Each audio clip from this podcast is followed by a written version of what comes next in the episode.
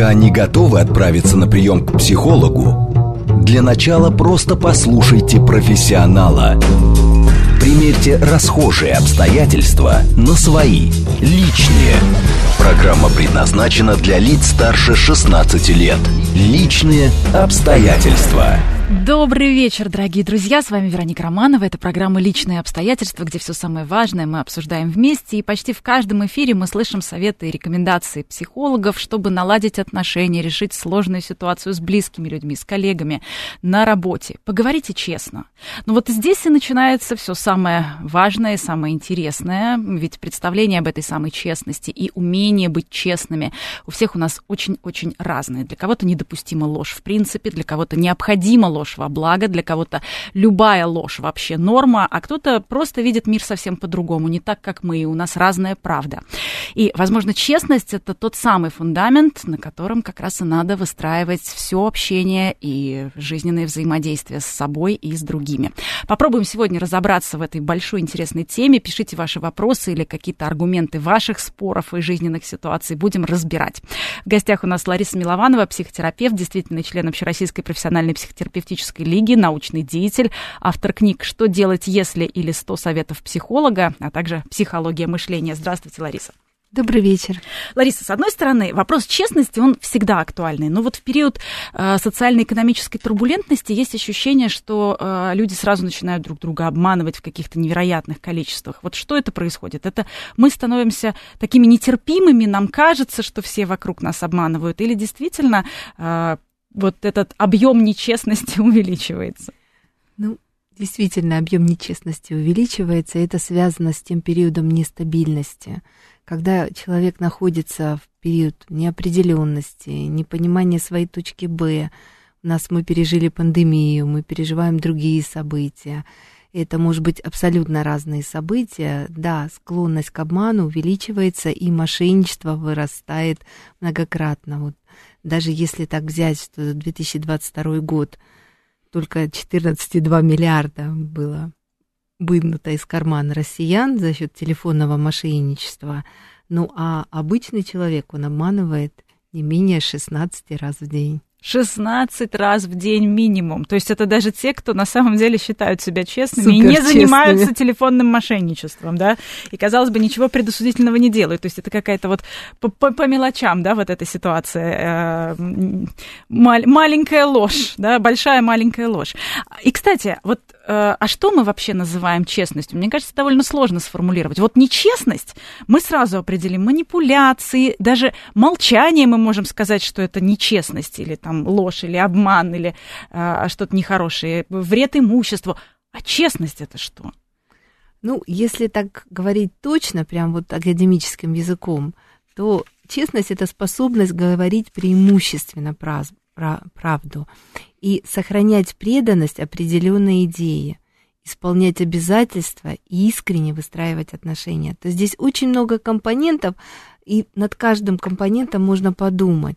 Потому что фактически способность говорить преимущественно правду, резать правду матку, честно, но какие последствия, какие отношения наступают. Противоположность нечестности, ее легче определить, потому что она, ну, реально говорится о том, что это склонность к обману, и зарубежная психология, она как раз тестирует честность противоположной стороны, именно склонность к обману, детектор лжи, не зря мы знаем эти названия, их проходят. Не детектор честности, да? А детектор лжи, да. И в современном времени, конечно, вот актуальность самого понятия честности, она вызывает сомнения. Есть такая фраза очень хорошая: «Я еду, я еду за туманом, за туманом и за запахом тайги». Ну, люди честные говорили, а я еду, а я еду за деньгами. За деньгами едут только дураки. Ой, за туманом едут только дураки. И вот это честно, ну, как-то звучит грубо.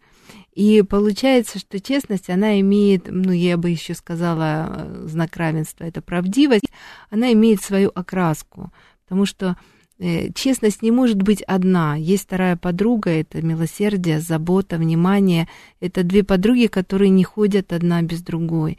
Можно резать честно и говорить правду матку, а можно подумать о том, какие последствия будут от твоей честности, как окружающие близкие люди перенесут эту честность и насколько она будет во благо им и самому же человеку. Вот сразу подключаются наши слушатели. Андрей Васильевич написал: «Я всегда говорю правду, когда меня спрашивают, но сам с правдой никому не лезу».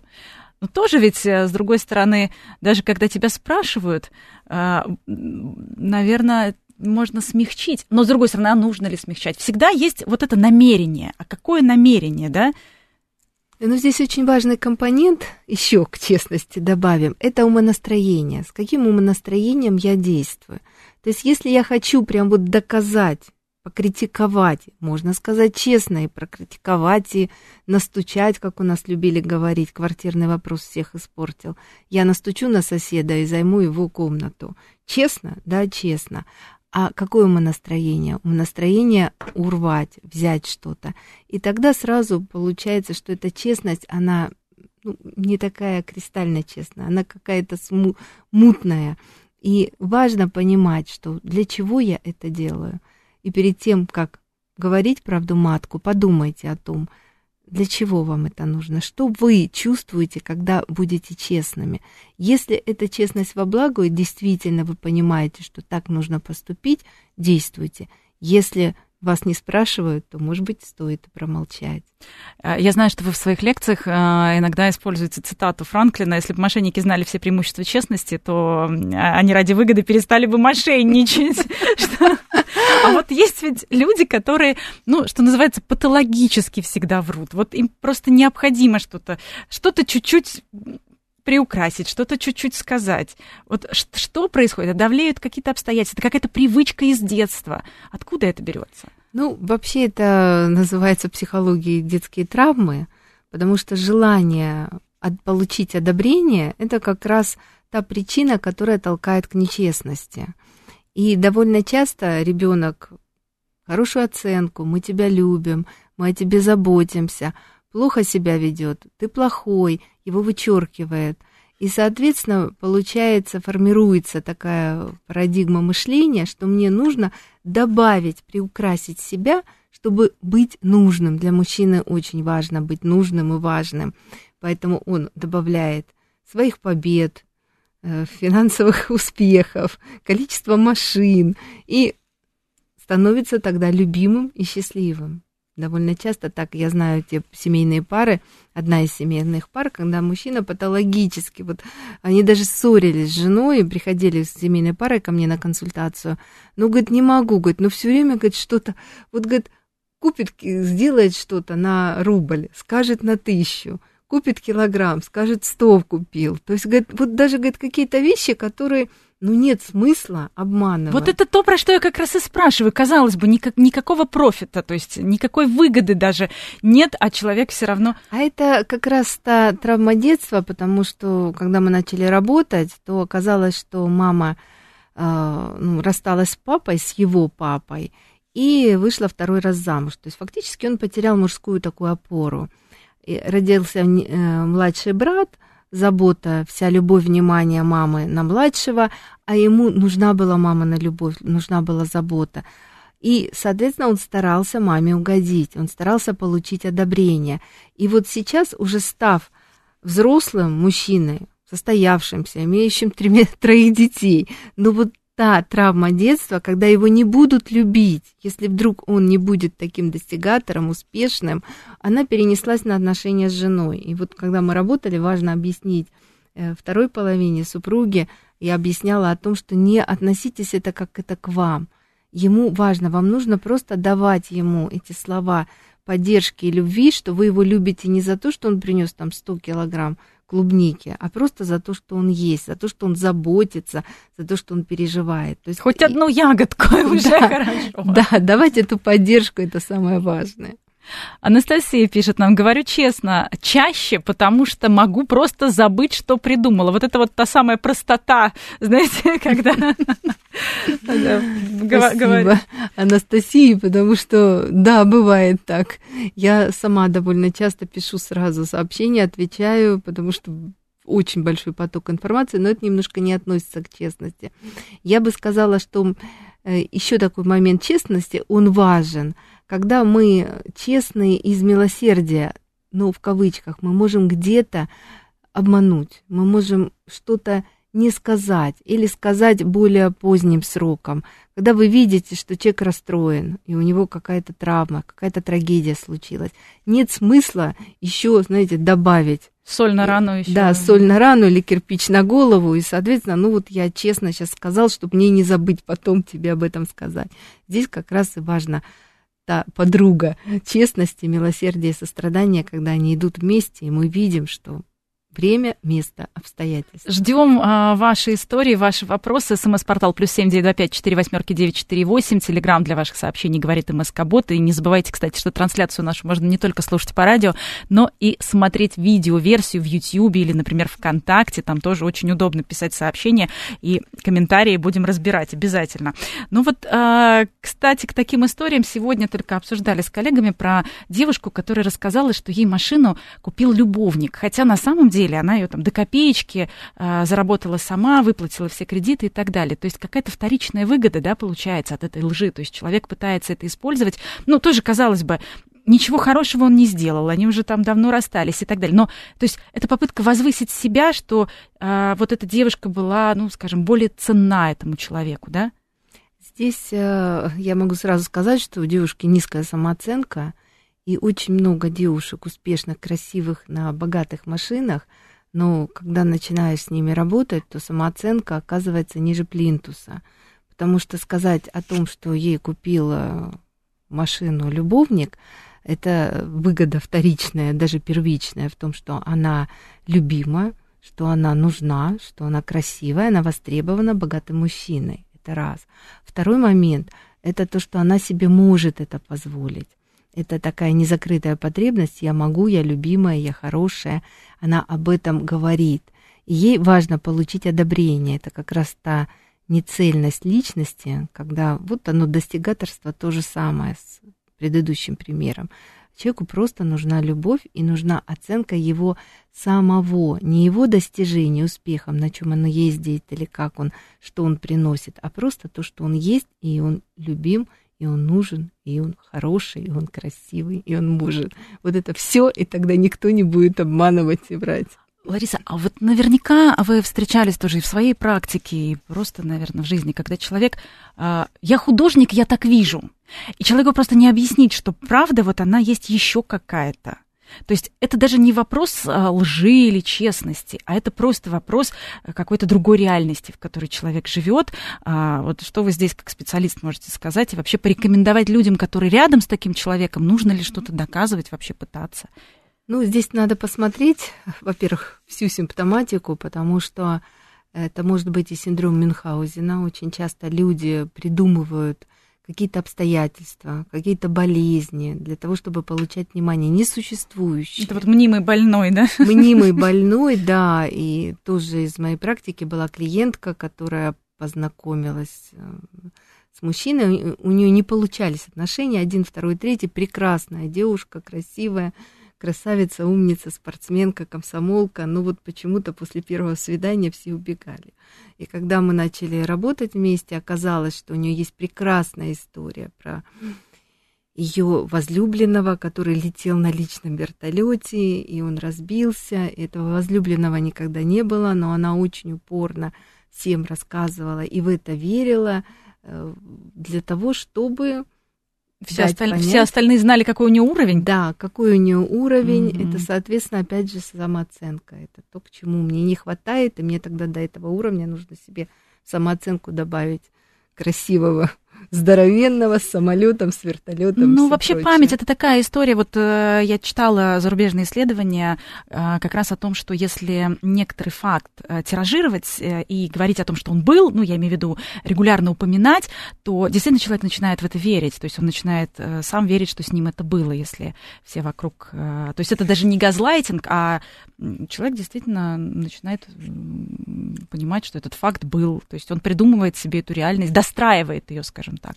Ну, можно сказать, что это газлайтинг сам, самого да. собой, потому да, да, что да, обычно... Да, газлайтинг самого собой, совершенно, совершенно точно вы нашли определение. Да, потому что обманывать самих себя мы очень ловко умеем, и обратите внимание, очень часто мы совершаем какие-то поступки, а потом приходит голос. Мне говорят, вот почему-то два голоса звучит, один за, другой против. На самом деле у нас есть анатомия нашего ума, я в книге об этом писала, о том, что у нас есть наше... ум и наш разум, который ум работает в двоичной системе, он говорит «хочу, не хочу», а разум говорит «надо, не надо, полезно, не полезно». И поэтому, когда мы начинаем вот себя убеждать и говорить «все здорово, обманул сам себя», но потому что второй голос потом выходит и говорит «а зачем ты это сделал?». Это чувство какой-то вины, какое-то оправдание начинает. Внутри именно работа идет оправдание. То есть, если я обманул, я сам понимаю, никто не видел, это треугольник мошенника, когда обстоятельства такие сложились, ну вот не получилось, так вот, вот жизнь заставила. Второе, никто не увидел, никто же не узнал. И третье, ну все так делают, и я так делал, ну вспомните. Джентльмены все удачи. Побежали, я побежал. Да, все побежали, я побежал. И поэтому здесь важно слышать свой голос разума, именно разума, не хочу, а не хочу, а именно разумно подходить. Мы все сейчас прокачали свою самооценку, прокачали осознанность и понимать, что а надо мне это или не надо. Задавать вопрос, не хочу я это сказать, а надо мне это или не надо. А вот, кстати, про треугольник мошенника, это очень интересно. То есть это те обстоятельства, которые как раз давлеют, да, и они способствуют совершению какого-то нечестного поступка, да? Вот расскажите подробнее. Ну, внешние обстоятельства могут быть любые. Это, и самое главное здесь, знаете, очень тонкий момент, потому что нечестность у нас, ну, размытое тоже такое довольно понятие. А вот смотрите, вы приходите на работу на пять минут позже. Как к этому отнестись? Всего на пять минут или всего на пять минут? минут. Всего на пять минут. Там были пробки, внешние обстоятельства. С другой стороны, если прямой эфир здесь всего на пять минут, это, знаете, срыв эфира, так что да. Соответственно, а это воровство времени. Как к этому относиться? Или вышел, перекурил, поболтал, посидел в телефоне. Здоровый образ жизни. Воровство также времени. У ну, своего работодателя, да, да получается? Да, здесь очень много таких критериев, он, они довольно важны, и ответы только у вас самих собой найдете вы на, на них. Ну, есть такие дилеммы. Моральные дилеммы. То есть, когда как раз у нас есть разные моральные ценности, они для нас все важны, и они вступают в конфликт. Вот эти самые э, моральные, э, моральные ценности, и мы должны выбрать по приоритету, что из этого. Да? Вот, например, э, коллега что-то делает не то на работе. С одной стороны, мы хотим быть верным нашему коллеге, мы с ним, в общем, в хороших приятельских отношениях, а с другой стороны, мы должны быть справедливы, должны, наверное, как-то начальству об этом сообщить, чтобы ну, его либо либо там как-то оштрафовали, либо, по крайней мере, начальство знало. И вот это вот, вот это вот э, хочу быть послушным, хочу быть э, таким вот правильным, это же тоже очень часто давлеет и заставляет делать выбор между, например, э, дружбой, да, каким-то хорошим отношением. Вот, вот одна из моральных дилемм. Здесь я как практический психолог, я сразу, знаете, как иду с помощью. И вот в этом конкретном случае, когда с коллегой, здесь важно, ну, у нас есть такой момент стукачества, да, мы прожили тридцатые годы, мы об этом помним, и для нас это негативную имеет окраску. В большинстве у людей, если пойти настучать на коллегу, ну, может быть, это хорошо и честно, но я всегда рекомендую, первое, это начать с прояснения. Знаете, как обстоятельства в уголовной практике. Давайте определим все факты, мотивы, пойти... прояснение в разговор с коллегой и проговорить. Вот я вот увидела вот это, или вот такая-то ситуация, я чувствую какую-то нечестность, я чувствую какую-то недосказанность, я не знаю, как мне поступить. Потому что, с одной стороны, нужно сказать руководству, с другой стороны, у нас с тобой близкие, дружеские отношения, вот как мне быть? И отдать эту ответственность второй стороне. Как, как раз не то, быть? Той, которая виновата. Да, как не быть. И здесь уже будут отношения, здесь уже вы поймете, а какие обстоятельства. Может быть, у человека ну просто жизненная необходимость была так поступить, и вы уже с точки зрения морали, нравственности примете решение. То есть получается, что честность, она из таких четырех этапов. То есть я должен быть честен сам с собой, я должен быть честен с окружающими, я должен честно окружающим говорить про себя, и честно говорить окружающим а, про них, что я думаю, да, то есть я увидел я увидел тебя в, вот в таких обстоятельствах, которые... Ну, опять же, говорить через призму своего восприятия, потому что довольно часто у нас же, как сказал, так оценку поставил. Угу. И это обычная практика, потому что психология разговоров, правильные техники ненасильственного общения, ну, у нас в школе не преподают, такой науки нету в жизни у нас общения, поэтому... Как я скажу, с каким умонастроением я скажу, как критика или как... А ты знаешь, твоя жена гуляет, да, знаем? А, вот, вот этот, этот анекдот, прекрасный, да, прекрасный анекдот про двух актеров, да, один был успешен, а один не очень. И вот тот, который успешен, они встретились, и вот он все время у второго спрашивал, ну что ты там в своем маленьком театре все играешь, ну что, все, все роли подай, принеси. Ну ладно, что мы обо мне, да обо мне, твоя-то все гуляет. Да, вот вроде бы правду сказал, казалось бы, да, но возвысился так, что похлеще, чем великие роли. Ну, здесь как раз они и хотели друг друга возвысить, один, один возвыситься, другой унизить.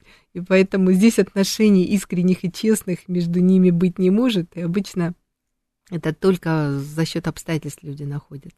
А вот, кстати, про, про измены, это же тоже важная история. Очень многие э, люди, которые... как им кажется, знают об измене кого-то из супругов, из своих друзей, пытаются, так сказать, вмешаться, что-то посоветовать, раскрыть глаза и так далее. Вот, может быть, какую-то тоже... Ну, вы знаете, у меня историю. Есть такая практика. Вот была пара, ну, довольно давно, правда, лет семь назад они пришли ко мне за помощью. Даже сначала супруг пришел, и... История интересная. Жена подгуливала. Ну, как это? Подгуливала. Ну, как ну, сказать? Бывает, ну, бывает, бывает. Бывает. И, соответственно, двое детей живут вместе, счастливый брак, все хорошо. Но он сомневался. Это ему все говорили доброжелатели, а как такового вот, ну, за руку не ловил, свечку не держал. Но он а очень... если еще и мужчина э, такой видный, то недоброжелательницы, наверное, да? Вполне может Скорее быть. Всего. Ну, он мне угу. сказал, что это не один человек. Ему сказал, что... Вот подруги так вот, жены, наверное. Подруги жены. И появились сомнения. Появились сомнения... В итоге все разрешилось, знаете, самым банальным образом. Он встретил своего друга, которого, которому очень доверял, прям вот близкий друг с самой школы, и спросил: ты знаешь, вот моя Зина, говорит, вот все говорят, мне вот рассказывают, она встречается с другими мужчинами. Вот я никому не верю, кто бы ни говорил, он действительно ее очень сильно любил. Но, говорит, если ты мне скажешь, вот я, говорит, тебе поверю. И самое интересное, что этот его друг сказал: нет, не верь никому. Твоя Зина, честная женщина, обманул, будто она честность. Но с другой стороны, Зина взялась за ум, родили третьего ребенка, живут прекрасно, счастливо. И вот какая бы была честность, если бы эта семья была разрушена, дети бы были без отца, неизвестно, родился бы третий ребенок, какие бы они были. Вот как работает честность. И вот эти дилеммы, которые мы и говорили о том, что как сказать, не сказать. Ну, кстати, американский психолог Лоуренс Кольберг, он как раз ими занимался, и есть интересные дилеммы, и мы радиослушателям нашим приготовили несколько для ответов на вопросы. Во второй части нашей программы после новостей обязательно, да, с дилеммами разберемся. А вот, кстати, для самого себя есть какой-то вопрос определить? Есть что-то, ну вот, когда ты честен с собой или нет? Ой, вы знаете, у меня есть таких два вопроса, я их очень люблю, потому что часто приходят клиенты и вот все рассказывает, все отлично. Ну, вот у меня опыт большой, я уже вижу, ну, обманывает. Он обманывает себя и в это верит. И пытается обмануть психолога. Что все хорошо. Да, все хорошо. Или наоборот, все плохо. Все хорошо с ним, плохо с, с женой, с тещей, с подругой, с начальником. А с ним все хорошо. Ну, только они ему мешают жить и быть счастливым. И, соответственно, два вопроса. Вот давайте мы их, если позволите, да, радиослушателям да, да, зад... зададим, проверим вашу честность. Считаете ли вы себя счастливым человеком? Это первый вопрос. Да, первый вопрос, он очень простой. Вот прям подумайте и ответьте, не задумываясь. СМС-портал плюс семь девять два пять четыре восьмерки девять четыре восемь. Телеграм для ваших сообщений говорит МСК-бот. А также не забывайте, что трансляция у нас идет еще в Ютьюбе и ВКонтакте. И вот туда как раз и пишите ваши ответы. Итак, первый вопрос. Считаете ли вы себя счастливым человеком? И второй вопрос. И второй вопрос. Хотели ли бы вы, чтобы ваш ребенок, даже если его нет или есть... Будущий ребенок, да. да. Если кого нет, повторил вашу судьбу? Обязательно два ответа на два эти вопроса. Присылайте, ждем и разберем обязательно. Очень интересная задача. Продолжим сразу после новостей. Пока не готовы отправиться на прием к психологу, для начала просто послушайте профессионала. Примерьте расхожие обстоятельства на свои, личные.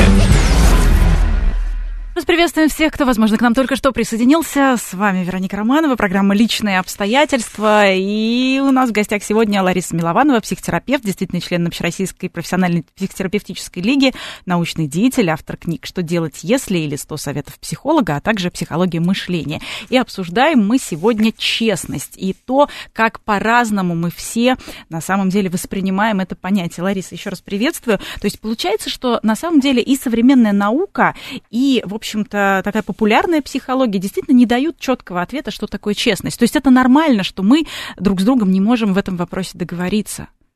Ну, в принципе, так и есть, потому что норма морали – это одно, норма нравственности – другое, честность, уровень нравственного развития – это третье. И человек становится честным, опираясь, если он опирается на внешние силы, это желание одобрения тогда получается, достигаторство, за вознаграждение, лишь чтобы не быть наказанным, или опора на личный внутренний моральный кодекс. Вот эта опора, она не меняется. И откуда он берется? Где его взять? Первое, он берется от родителей. Это та среда, которая воспитывает честность или нечестность ребенка. Пока он асоциальный, пока он не находится в социуме, он только берет все от родителей. Как родители проявляют между собой в отношениях честность, нечестность, как они общаются с внешним социумом, то же самое все видит ребенок и берет в себе в копилку своего нравственного, внутреннего, морального кодекса. Угу. Ну, есть такие истории, когда сейчас мы тебе купим игрушку, папе скажем, что она в два раза дороже стоила, да, и папа маме, значит, в два раза дороже за эту игрушку вечером отдаст денег, да? Да, и тогда мама с ребенком против папы. Ребенок видит, так можно. Что это норма вообще. Это норма, так можно, так нормально. И вырастая в своих уже взрослых отношениях, он будет применять эту норму. И это нормально, это для него нормально. И перестроить этот тип мышления практически невозможно. Это нужно такие встряски обстоятельства жизни, чтобы переписать сценарий, который записывается, как раз у нас формируется психика до семи лет. Пока ребенок не пошел в школу, можно еще что-то в него изменить и добавить. С трёх до семи лет происходит именно у ребенка формирование, формирование нравственных, да, моральных ценностей. Да, важный, важный ответственный период. В этот период как раз многие родители работают. И, в общем, дети то на бабушках, то на нянях. Ну, а оказывается, упустить-то нельзя. Мы э, до новостей э, задавали вопрос нашим э, слушателям и зрителям. Считаете ли вы себя счастливым человеком? И э, хотите ли вы, чтобы ваши дети, ваш ребенок, может быть, будущий ребенок, повторил вашу судьбу? СМС-портал плюс семь девять два пять четыре восемь девять. девять четыре восемь. Телеграм для ваших сообщений говорит МСК-бот. И не забывайте, что нас можно еще смотреть. Видеоверсии у нас есть в Ютьюбе и ВКонтакте. Там тоже пишите сообщения. Совсем скоро почитаем ваши ответы. И Лариса расскажет, честны ли вы сами с собой, что происходит в вашей жизни. А пока просто задам вопрос. Лариса, а бывает такое, что действительно вот честность – это тот тектонический разлом, который не позволяет двум людям быть вместе, поскольку вот разные, разные представления о моральных ценностях, разные представления о честности. Вот как это понять? Вот есть какой-то тест для другого человека? Для себя мы запустили, значит, сейчас узнаем, а для другого вот есть что-то вот просто спросить? Знаете, вот сейчас такое настроение хочется. Сразу вспомнился анекдот, когда жена жалуется на мужа и говорит: ну, мой муж все время подсказывает ответы. Он все время... В общем, пива, пива нет? Нет. Там воды нет? Нет. И вот как раз он как раз и честный, но на самом деле а, страдают другие люди. И вот определить, кто... внешне, как внешне, является ли человек честный, говорит ли он правду. Ну, с одной стороны, есть кинесетика. Это можно определить по поведению человека. Когда вы можете... Синдром Буратино никто не отменял. Помните, если Буратино обманывал, папа Карло ему подрезал нос, у него вырастал нос. Если вы пересмотрите, вспомните, даже лучше прочитать эту книжку «Первоисточник», то как раз показатель лжи – это вырастает нос. Человек начинает чесать нос, он неосознанно начинает почесывать его и отводит взгляд. Но тут уже зависит от того, кто визуал, аудиал, дигитал, то есть надо смотреть дальше, как двигается человек, какие движения тела. Ну вот самый простой метод – это посмотрите, куда уходят глаза. И для еще такой показатель – это показатель речи. Если человек начинает быстро говорить, темп речи нормальный, но он начинает быстро говорить, он пытается ложь добавить, разбавить правдивыми фактами или переключить внимание. Манипуляторы – манипуляция, тут я глубоко изучала эту тему, есть такие шкалы Маки... Макиавелли, ну, все известные его фразы, э, макиавеллизм, и там как раз искусство манипуляции, он же строится как раз на нечестности и на лжи. И человек начинает долго, быстро и говорить много-много, а или переключать внимание на какую-то очень важную тему. Задумайтесь, значит, вас от... в этот момент вас обманывают. Mm-hmm. Вот как раз э, один из наших слушателей пишет: «Однажды нам лейтенант сказал, э, я учу вас быть честными, но не глупыми». Вот э, еще, наверное, к нашей теме. Э, мы сегодня учим быть честными, но не жестокими. Да, вот это, мне ближе кажется... к этому, да. Потому что здесь, здесь трудно сказать, потому что честность, она действует в трех энергиях, если так говорить. Умонастроениях.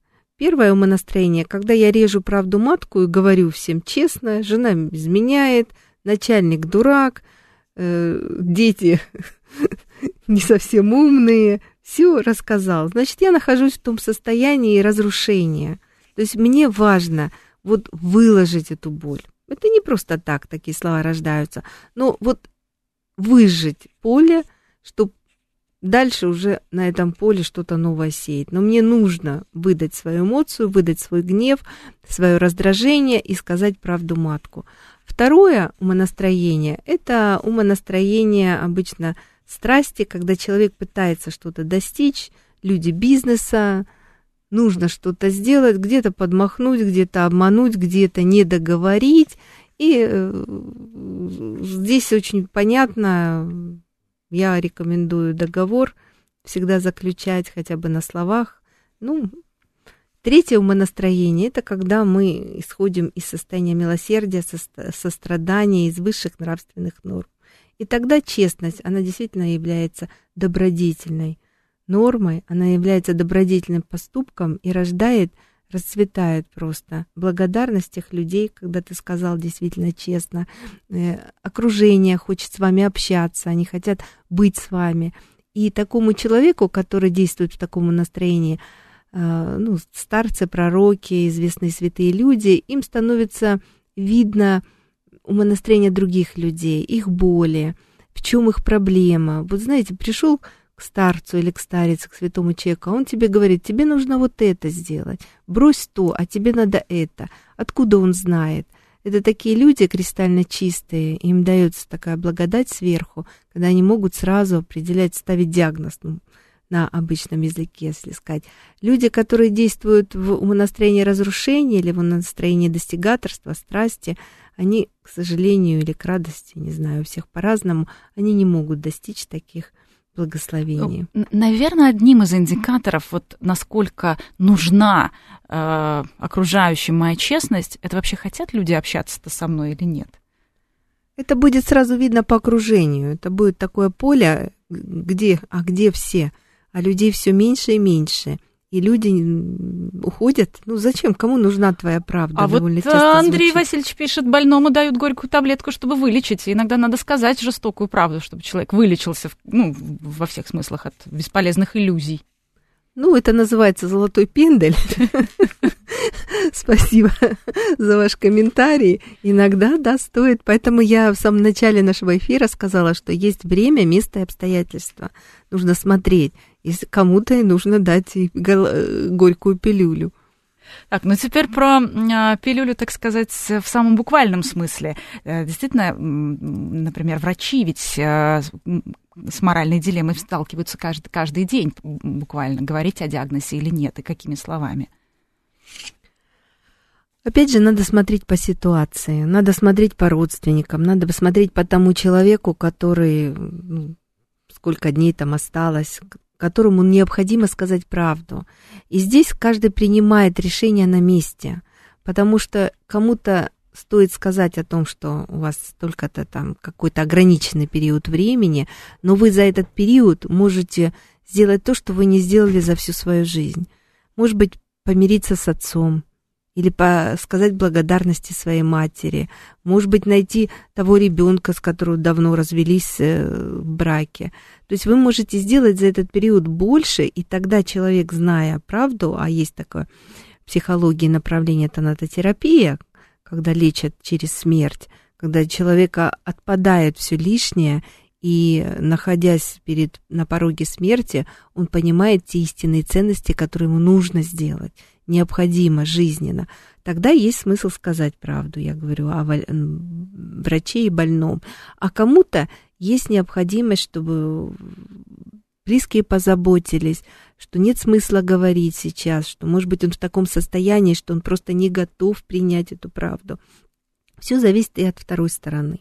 Ну вот это те моральные дилеммы, да, мы обещали о них тоже поговорить, но для начала давайте, наверное, дадим ответ нашим слушателям на главный вопрос про честны ли мы сами с собой. Итак, два вопроса было. Счастлив ли я в своей жизни, хочу ли я, чтобы ребенок прожил такую жизнь? И вот ответы да-да, да-нет, нет-нет. И вот прям кто-то нам написал, что одна из наших слушательниц глубоко несчастна и не хочет, чтобы дочь повторила судьбу.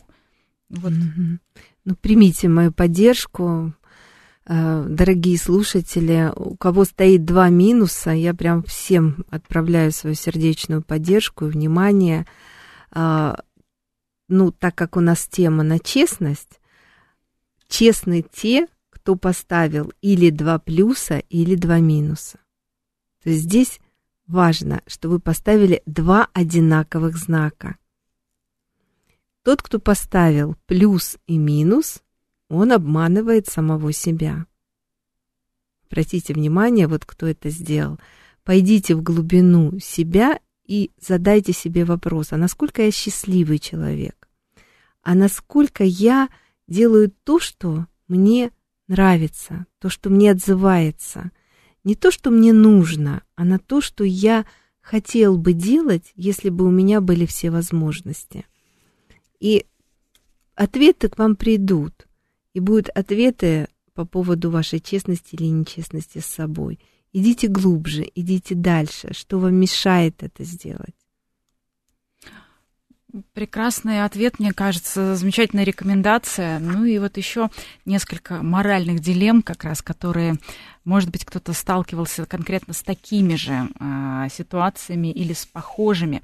А, вот К примеру, давайте разберем ситуацию. Вот девочка, она договорилась со своей мамой, что если она сама себе заработает определенную сумму денег, то мама отпустит ее на концерт с подружками. Но мама свое решение поменяла и сказала, что раз она зарабатывает деньги, то пусть она купит себе сама школьную форму. И вот обстоятельства изменились. И тогда девочка решает не говорить маме, сколько она на самом деле заработала, идет на концерт, скрывает этот факт от мамы. Ну и, собственно, дальше моральная дилемма, к примеру, у сестры, которая знает правду. Должна ли она рассказать маме, что ее сестра обманула, заработала больше и потратила не на школьную форму, а потратила на концерт? Вот моральная дилемма. Вы знаете, здесь вот если разбирать, вот как раз и не зря называется дилемма, потому что вопросы такие. А почему вообще обещания нужно выполнять? Мама пообещала, а почему обещания нужно выполнять? И насколько это важно для дочери, для девочки выполнение обещания мамы? Какая самая важная вещь? Как мама заботится о своих дочерях? Почему она важная для них? И вообще, каков авторитет матери для дочери? Потому что если мама сказала, пообещала, потом это обещание забрала, насколько мама авторитетна, чтобы дочь приняла ее решение. Опять же, честно, а есть ли такой пример? Довольно часто ли мама так делает? Э, обманывает ли мама? А, а ребенок видит, а дочь видит этот обман. И, соответственно, обманывая, также маме не договаривает. То есть, То есть она принимает эту норму и играет по тем правилам, которые заложены, получается, в семье. То есть, ну, обман как норма. Обман как норма, и самое главное, здесь нет непонятной ценности семьи. Потому что если не прописаны ценности, а я почему говорю это слово «прописаны»? Потому что любая семейная пара, вступая в отношения, ну, официальные, неофициальные, важно это первое определить ваши ценности.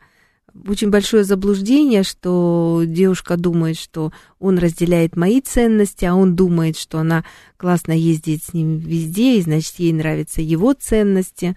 Но если эти ценности не определены и не записаны, то потом возникает как раз и почва для нечестности. А знаете, как интересная история? Очень часто же пары, вступая в отношения, говорят о том, что если мы, значит, изменим друг другу, то мы обязательно друг другу скажем об этом. И вот я сейчас делала свое собственное исследование в Высшей школе экономики, и получилось, что действительно те, кто признаются, их примерно восемнадцать процентов.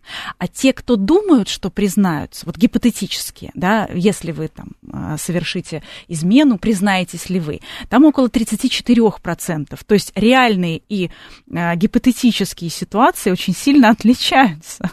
То есть получается ведь, что люди понимают интуитивно, что это правильно, наверное, признаться, и как бы хотят поступать правильно, и в гипотетической ситуации готовы тридцать четыре процента, а когда мы смотрим на реальную ситуацию, то там не больше, в общем, девятнадцать процентов, а, а там еще начинаются вопросы, а, а в чем еще было признание? Было ли признание в реальной измене или, ну так, целовались? Ну, то есть, возможно, разрыв еще больше. Вариантов много. Да, да, да, возможно, разрыв еще больше. Поэтому, с одной стороны, вступая, да, в отношения, ценность, важно договориться о ценностях, но вот как поведет себя человек в обстоятельствах, какие там ситуативные э, сыграют элементы, это, конечно, очень интересный но вопрос. Но зато вторая сторона будет знать, что для тебя важно.